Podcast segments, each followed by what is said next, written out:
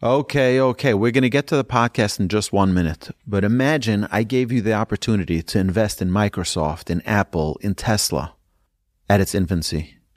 And now you made all this profit and it would be unbelievable. You'd be so thankful and so grateful. I believe that that day is today for Torch because for the next 36 hours, every donation you contribute at givetorch.net is doubled by our generous matchers, and you can come in at the ground floor. Yes, last year over 1 million people enjoyed our podcasts. You as well, I hope. And I believe we can get to 10 million this year. But we need your help. It's only one day a year that we ask. We need your contribution. We need your partnership. We love your partnership and your friendship. Please contribute at givetorch.net, givetorch.net. Every dollar is matched. I apologize for taking your time. Thank you so much in advance for your support. Enjoy this episode. You are listening to Rabbi Aryeh Wolbe of Torch in Houston, Texas. This is the Parsha Review Podcast. Welcome back and good morning, everybody, to the Parsha Review Podcast. We are going to do a, an, an in focus on the Parsha of Yisro, this week's Parsha. Now, Yisro is a very, very dynamic parsha because it's a portion that is named for someone who at the time was not Jewish yet. We don't see a portion named for Moshe. We don't see a portion named for Aaron. We don't see a portion named for Abraham, Isaac, or Jacob, but we do see a portion named for Yisro.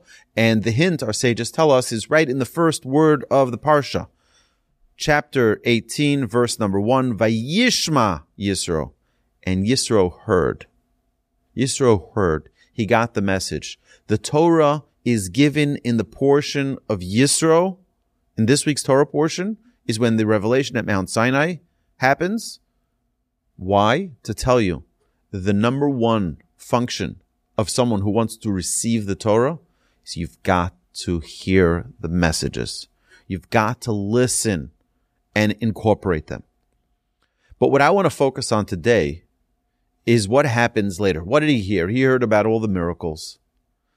And he says, you know what? I got to leave Midian, join, join my, my son-in-law, Moses, and see what's going on here.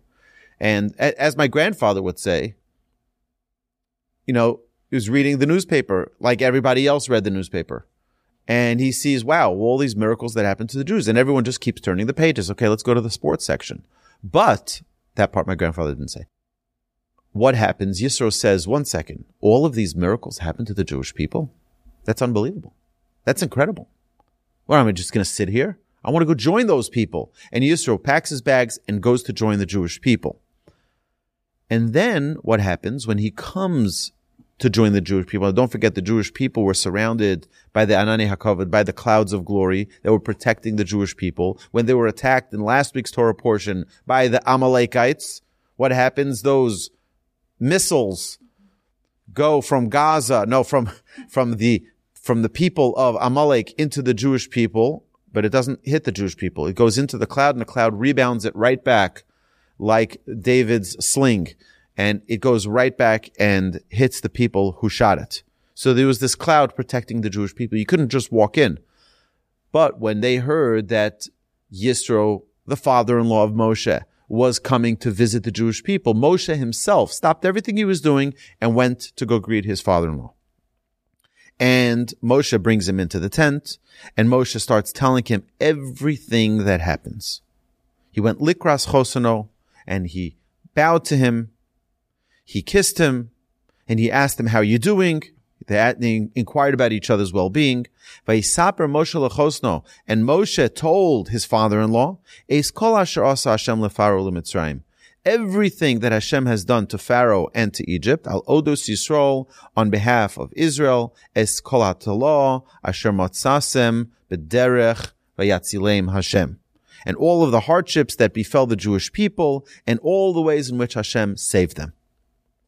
Vayichad Paro. Yisro rejoiced. He rejoiced. Al kol Hashem Yisrael on all of the great things that Hashem did for the Jewish people. Asher hitzilom yad Mitzrayim that Hashem has saved them from the Egyptians. Now listen to what happens here. Yisro Baruch Hashem. Yisro says Baruch Hashem, blessed is Hashem. Asher hitzil eschem yad Mitzrayim, that he saved them, that he saved each of you, all of you, from the hands of Mitzrayim. Umiyad Paro, and from the hand of Pharaoh. Asher hitzilas amitachas yad Mitzrayim, that he saved the entire people from the from the hand of the Egyptians. At yadati, now I know, says Yisro, ki gadol Hashem mikol Elohim. Hashem is greater than all the other gods. Ki badovar asher zodu alehem. For it's for in the matter itself in which the Egyptians had conspired, they fell. Means the exact same way. We see the same theme, by the way, with Mordechai and Haman. What Haman built the gallows to hang Mordechai, and instead, Haman and his ten sons got hung on that same gallows. Pharaoh conspired against the Jewish people in the exact way in which they conspired, they got punished. Vayikach Yisro Chosam Moshe, and this is the verse that I want to focus on. Now, Yisro took Ola, Uzvachim, a burnt offering, and other offerings, Elohim, to God, Vayavo Aaron v'chozik Yisro lecho lechem im chosen Moshe Elohim. Immediately he made a big feast, and Moses was there, and Aaron was there, and all of the elders of Israel were there, and they break bread, with Moshe's father-in-law before God, and they give thanks to Hashem. So the question that I want to focus on this week is what's the rush? What is the rush? What is the great rush? You heard all these stories. You're impressed by God's hand, by God's might, by God's power. And now the first thing you do is you start a meal. You have a feast. What's going on here? We, you know, we know the famous term that we say about Jewish people. Every time the nations of the world try to beat us, to try to fight us, try to destroy us, we fought, we won, now let's eat. So what's going on here with Yisro? What is Yisro telling us here? So the holy sage from Bardichev, Levi Yitzchak from Bardichev used to say that inspiration needs to be captured immediately. You cannot let inspiration expire. You know, medicine has an expiration date. Food has an expiration date. Inspiration says, Rabbi Levi Yitzchak, inspiration has an expiration date. And the expiration date is sometimes only a few minutes away. How many times have we been inspired by something? It's like, wow, this is life changing. This is incredible. And then the next day, we don't even remember what we were inspired about. Our sages tell us that when you are inspired, you need to immediately lock it in with an action. Don't let that inspiration expire. A person can live their entire lives being inspired one time after another time after another time, but it never, it never influences them because they never locked it in. You hear a great lecture. You're like, wow, life changing, unbelievable. You talk to your friends like, yeah, he's a good speaker. That's pretty solid, right? Or we're in synagogue on Rosh Hashanah and we hear the shofar blowing. And we're like, wow, that, that hit my soul. Like I have to change. But we go turn to the people next to us and we're like, wow, he blew the shofar really nicely. Wow. Like, it's like that, that breaks up, that expires the inspiration. Our sages tell us that when someone is inspired, they need to immediately lock it in, put it into action. Don't let that inspiration fall to the wayside. We see many times where the, where this is instituted. Well, for example, we have at the Pesach Seder. At the Pesach Seder, what do we talk about? We talk about the redemption of the Jewish people. We talk about all of the miracles that God performed. We talk, we demonstrate all of the 10 plagues that were 10 plagues, that were really 50 plagues, 100 plagues, 250 plagues, because of all of the extra impact that each plague befell the Egyptians. right? It wasn't just frogs. It was the fighting of the father uh, of the house with his wife and the children, the, the, you know, and then the kids go out in the street and they fight. So there were many after effects, ripple effects of each plague. And we talk about that in the Haggadah as well.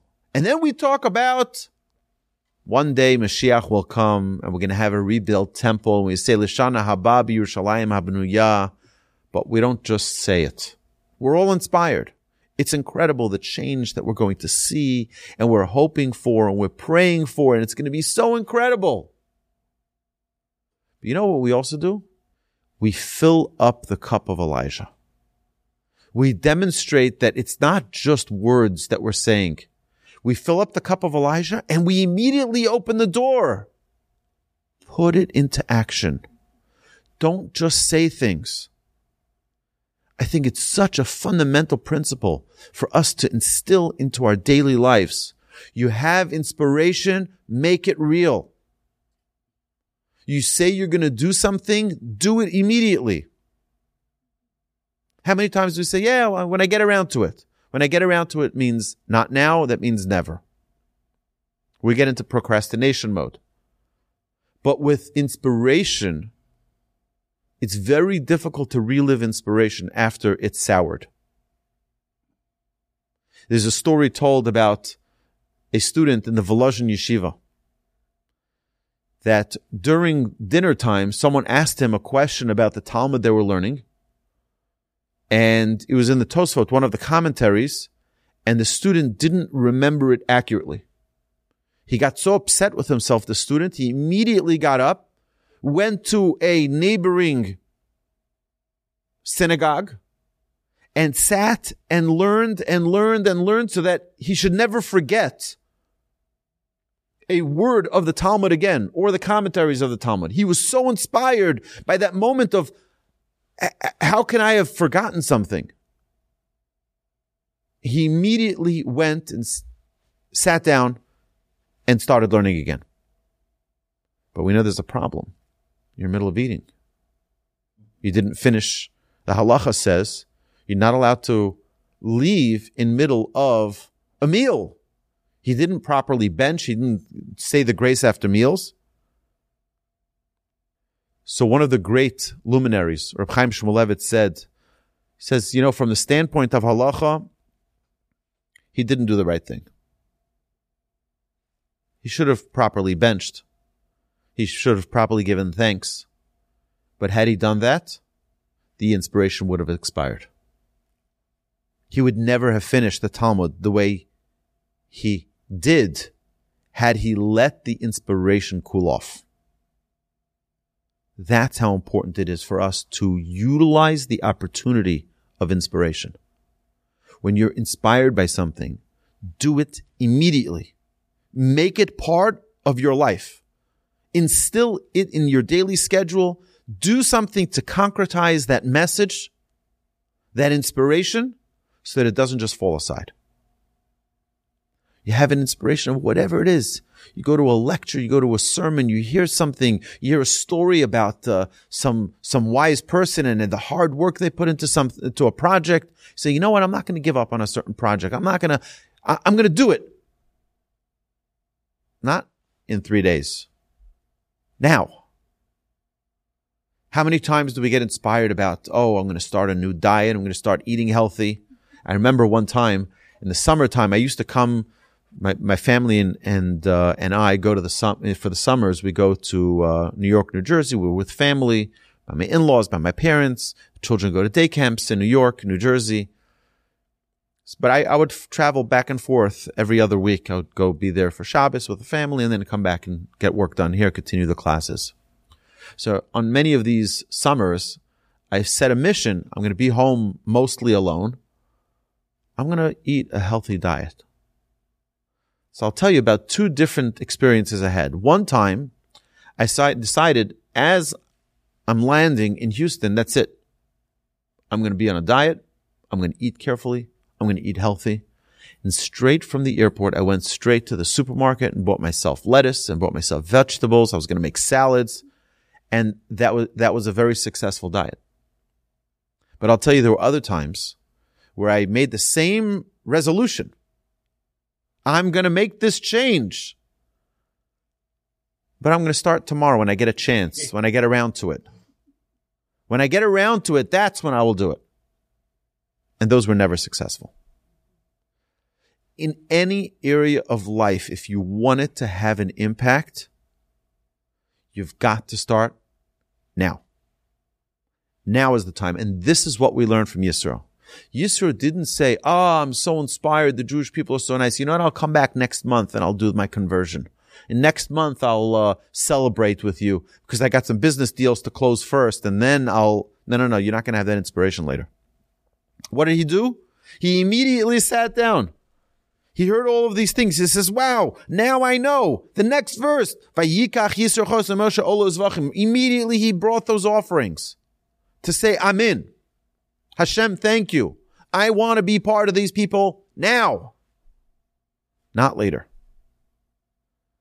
We have the opportunity to be inspired every day of our lives if we use this methodology.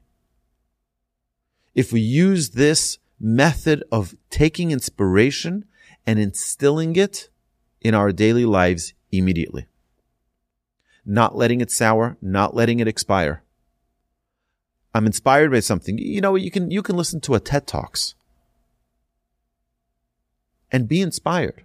You can watch a little video about our soldiers who are fighting a mitzvah war for the protection of the Jewish people. A milchemes mitzvah. And you say, you know something? I, I want to do something for them. Don't just say it. Do it. Put it into action. You know what? I'm going to say a chapter of Psalms in their honor. When? When are you going to do that? When it fits into your schedule? No, right now. Stop what I'm doing right now and do it now. Because when you're inspired, the only way to make it live on forever is if you instill it and concretize it now. Hashem should bless us all that we should merit to take every single one of our inspirations. We have so many privileges, so many opportunities to be inspired. There's such an unbelievable plethora of avenues for us to be inspired. You can listen to uh, classes on podcast and on video, and you can watch them on uh, TorahAnytime.com, and you can watch them. There's so much content out there. Let it not just be content. Let it be a vehicle for our inspiration. Hashem should bless us all. We should grow. We should connect and always live an inspired life. Amen.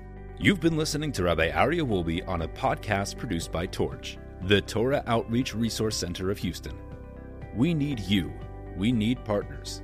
Please help sponsor an episode so we can continue to produce more quality Jewish content for our listeners around the globe please visit torchweb.org to donate and partner with us on this incredible endeavor.